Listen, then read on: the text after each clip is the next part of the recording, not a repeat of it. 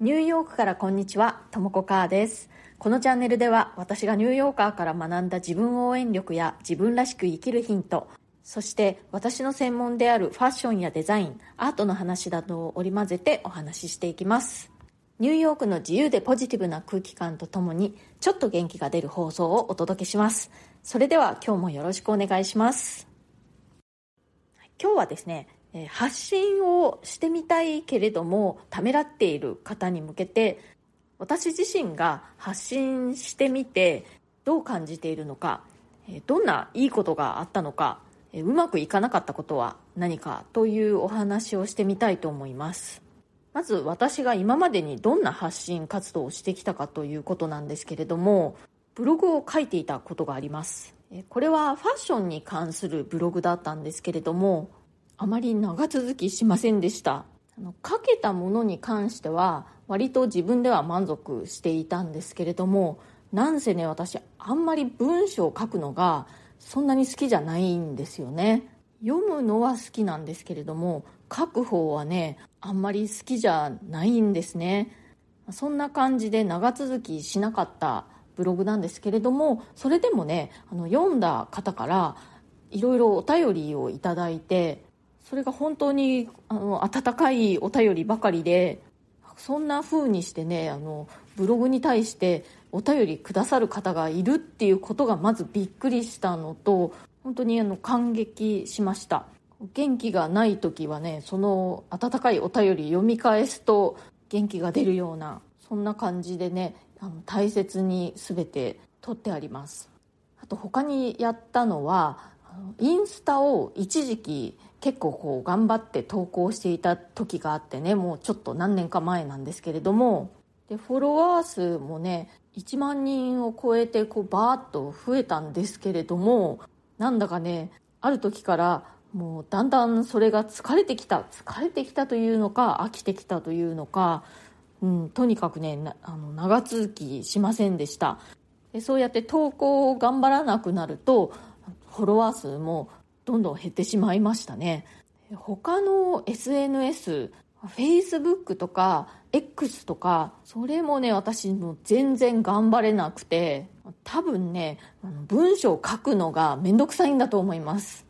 で Voicy で配信した時はそれは X で告知というかねあの X の方にもポストするようにはしているんですけれども以前はね Facebook の方にもポストしていたんですけれどそっちはねまたあの途切れがちになってしまってねまたたまに思い出したようにポストするみたいな感じになっています。ダメですね、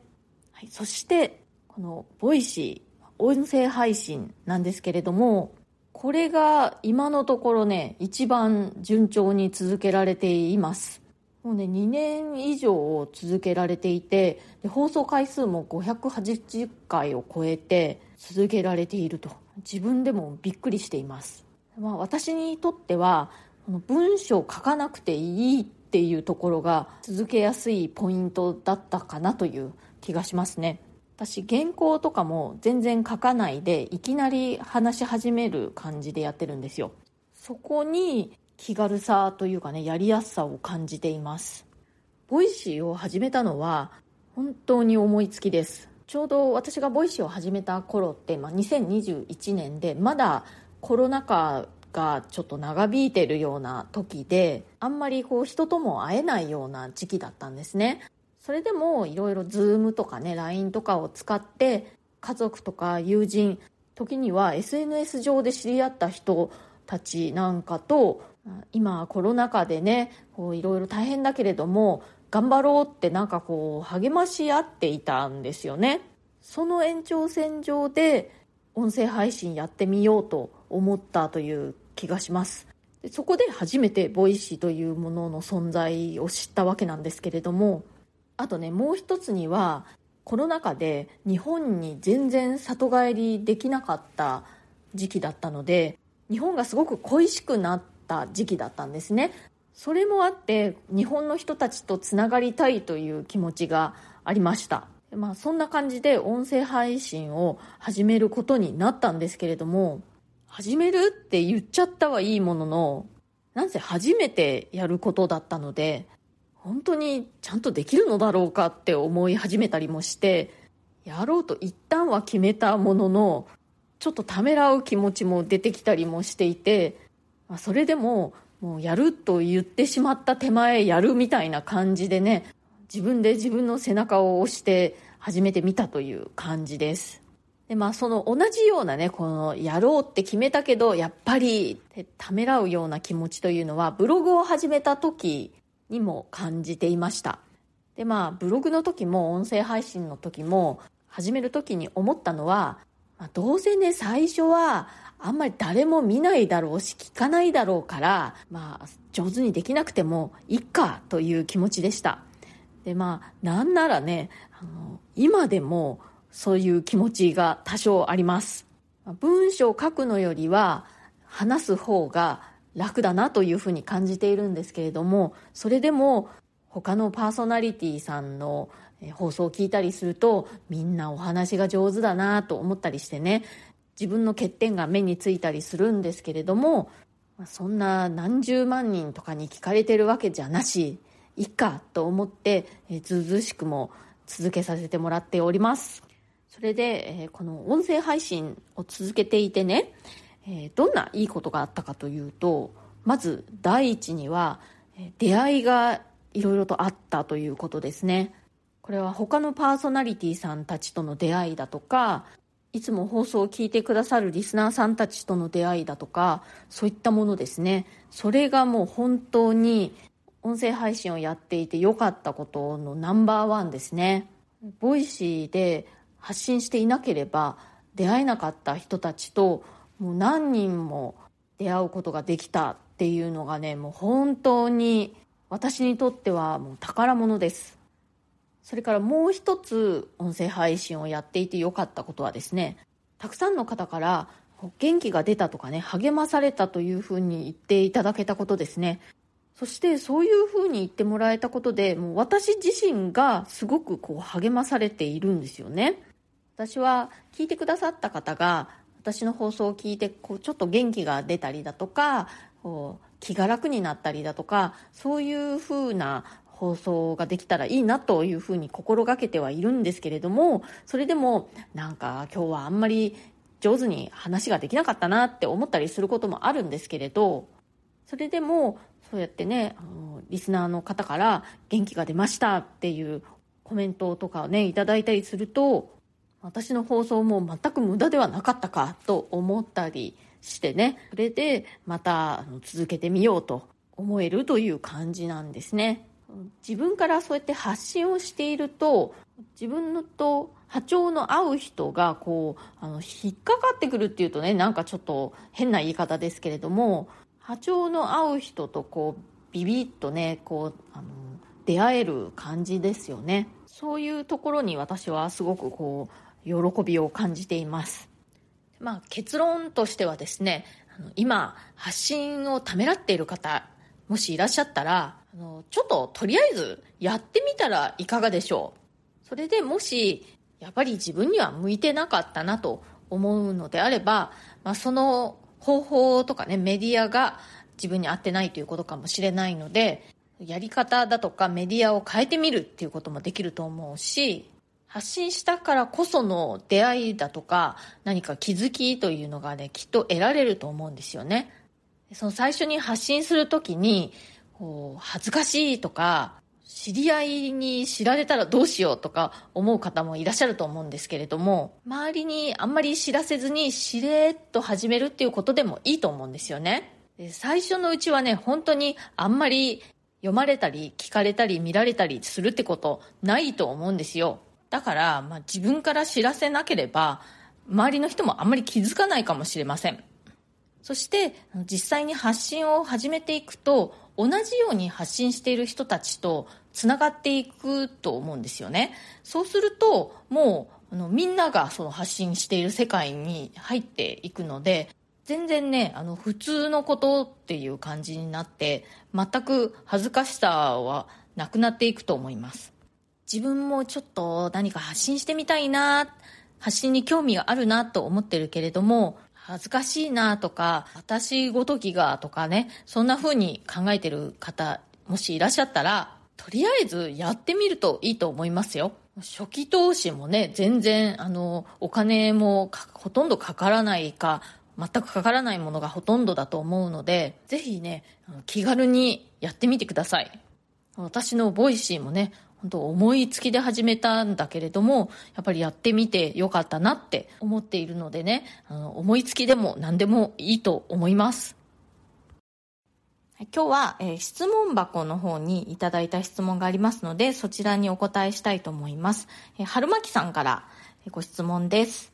えー、ニューヨークを舞台にした映画でよく高級住宅街を見ることがありますが、玄関まで階段があり、2階建てのように見える住宅がありますが、その地下のような階段の下に入り口があるような作りで気になっていたのですが、地下室や倉庫のような感じなのでしょうか？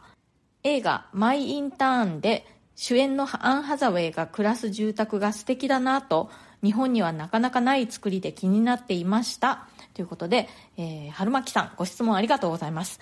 あれはですねあのいわゆるブラウンストーンと呼ばれる、まあ、タウンハウスの一種ですね。すごくこう素敵なねあの趣のある建物ですよね。あれねあのマンハッタンにも結構たくさんあるしあとねブルックリンにもすごくたくさんあります。でねとっても素敵なあのブラウンストーンなんですけれども高級住宅街にあることもあればすごく治安の悪いエリアにも意外とたくさんあります。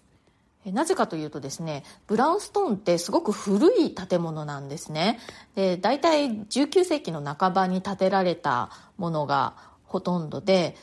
建てられた当時はそんなに治安の悪いエリアじゃなかったんだけれどもその後ねこの100年以上も経って治安がめちゃくちゃ悪くなってしまったエリアっていうのもまあたくさんあるわけなんですよね。そんなわけでね建物はすごく素敵だけれどもその建物のある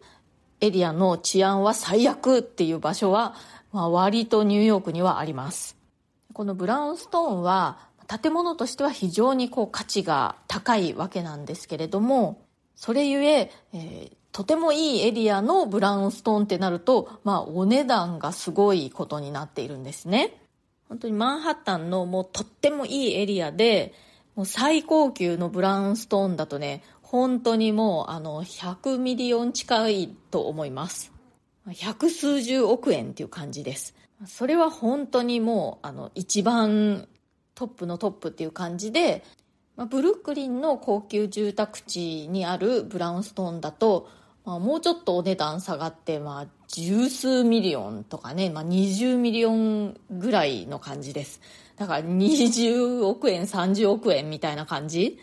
で、まあ、もうちょっとランクが下がると、2、3ミリオンからまあ5ミリオンドルぐらいの間で売られている感じなんですけれど、まあ高いですよね。まあ3億円だのね、7億円だの、そんな感じです。そんな感じでね、非常にこう価値の高い建物なんだけれども、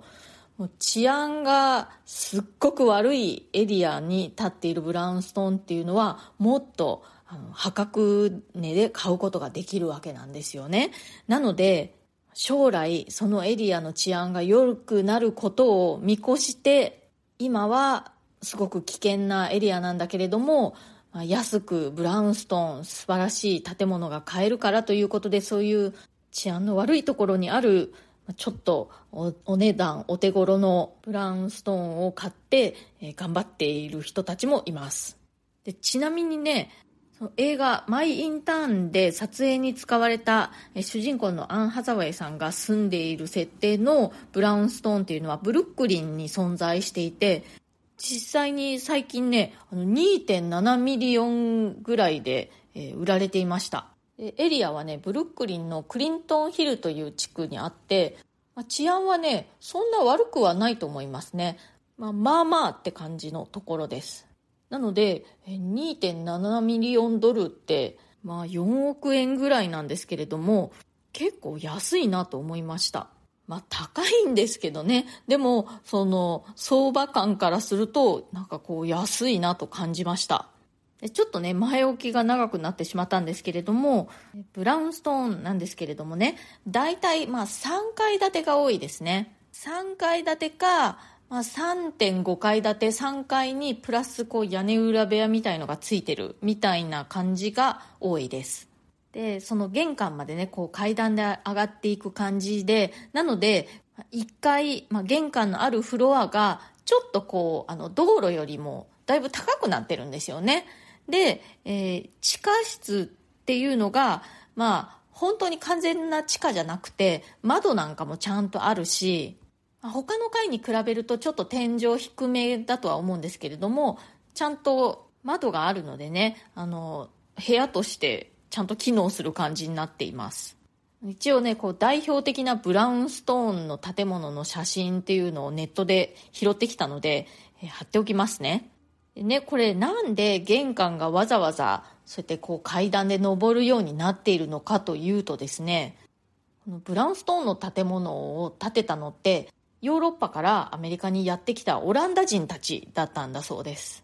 でオランダっていうところはねあの洪水がすごく多いんだそうですよ。それでそう玄関をあの階段でこう高く作る作りというのが本国オランダの方ですごく人気があったらしいんですけれどもそれをそのままアメリカでも再現したということであんな風に玄関まで階段で上がる形になっているんだそうです。でまあそうやってねあの1棟丸ごと買うとまあもう数億円からスタートみたいなブラウンストーン、まあ、めちゃくちゃ治安の悪いエリアで買えばもうちょっと安いとは思うんですけれども、まあ、そんな感じでねあの結構お値段のするブラウンストーンなんですけれども中をこう区切ってね何世帯も住めるような感じでコンドミニアムとして売りに出しているブラウンストーンとかあとはまあ賃貸に出しているブラウンストーンっていうのも結構あります、